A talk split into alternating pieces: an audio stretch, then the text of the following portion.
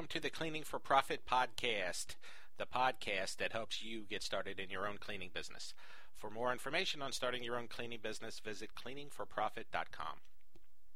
Hi there, my name is Tom Watson, and I'm going to be walking you through this episode. Today's episode is titled My Theory on Hiring Staff. I wanted to do a quick podcast on a topic that I think is going to benefit you greatly down the road.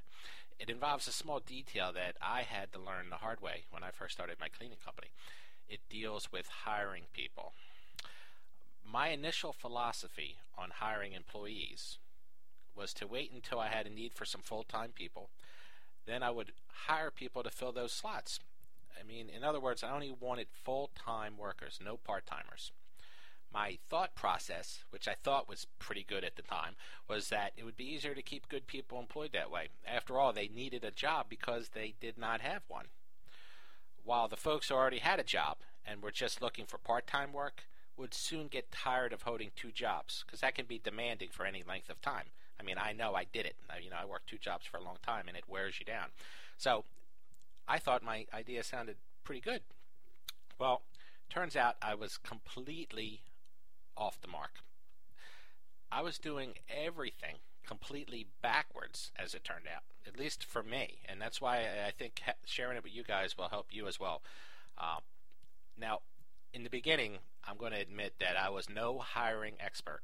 I, I do not have a lick of HR experience when I started, and you know, I was literally starting from scratch. And I'm sure I could do better now with 10 years of experience behind me. There's no doubt I've come a long way. But I'm convinced this theory still holds true, and it's it's good to use this theory when you first start because it can't hurt you.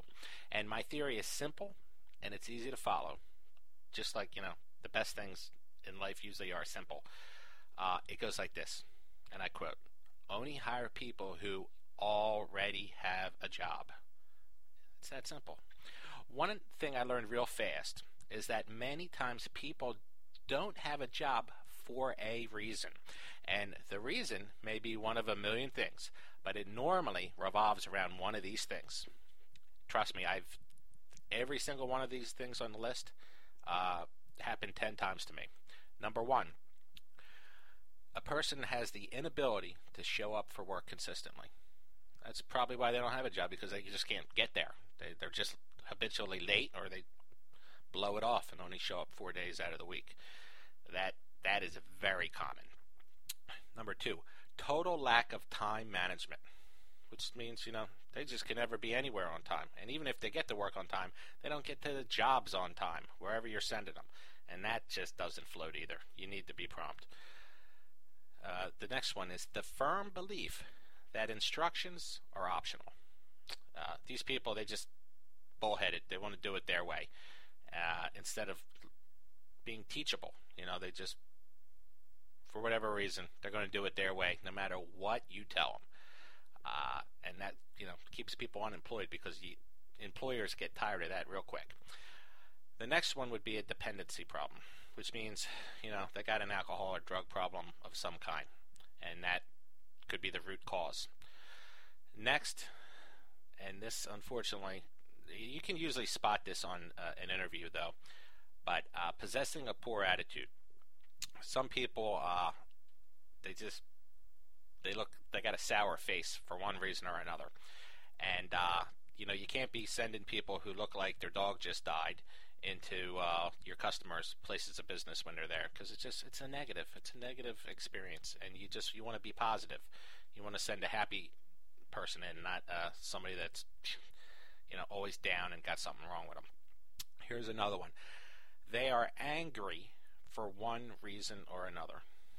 Uh, I've seen my fair share of these folks. You know, you, when you try to correct them on any one little thing, just you know, in the spirit of making sure they do a good job and trying to teach them something, you can tell uh, they're just they don't want to be told what to do. Uh, they they they they act out kind of like they, they never really grew up in a sense. And those are the type of people that uh, you don't want to have working for you.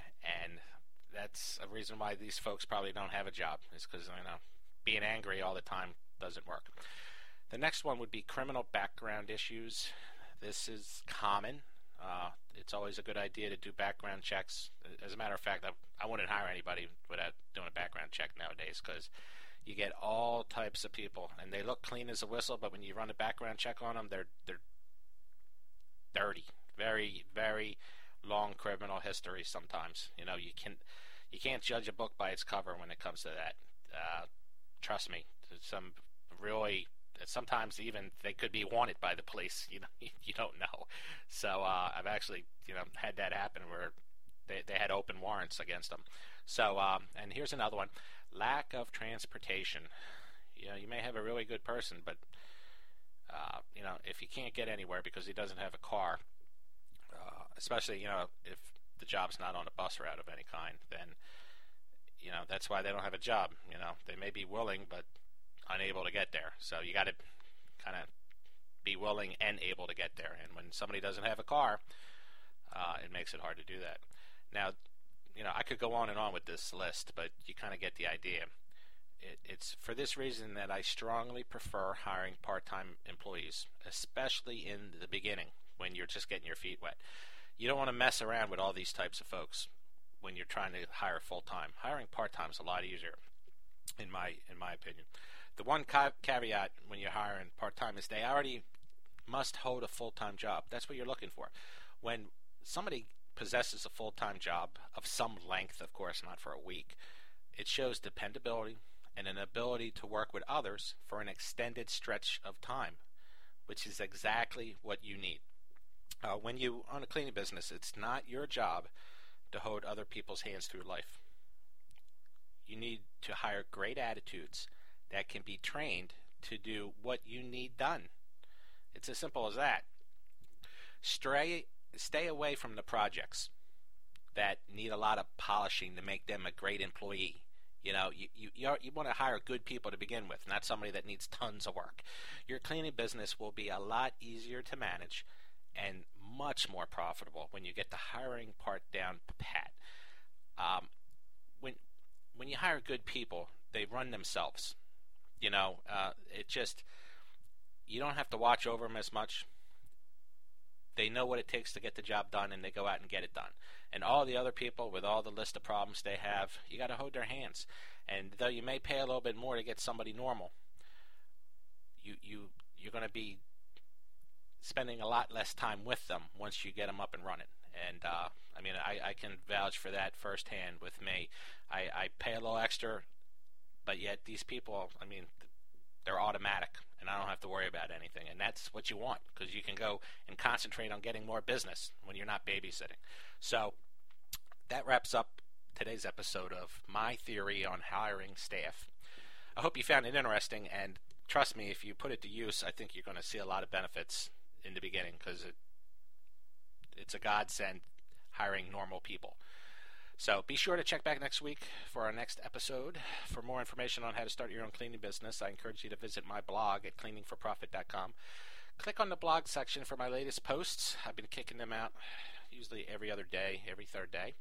Should you have any questions about uh, or comments about this episode, just visit the website and go to the Contact Me page. I'll get back to you. I look forward to hearing from those of you who touch base, and I'll talk to the rest of you next week. Thanks again for tuning in.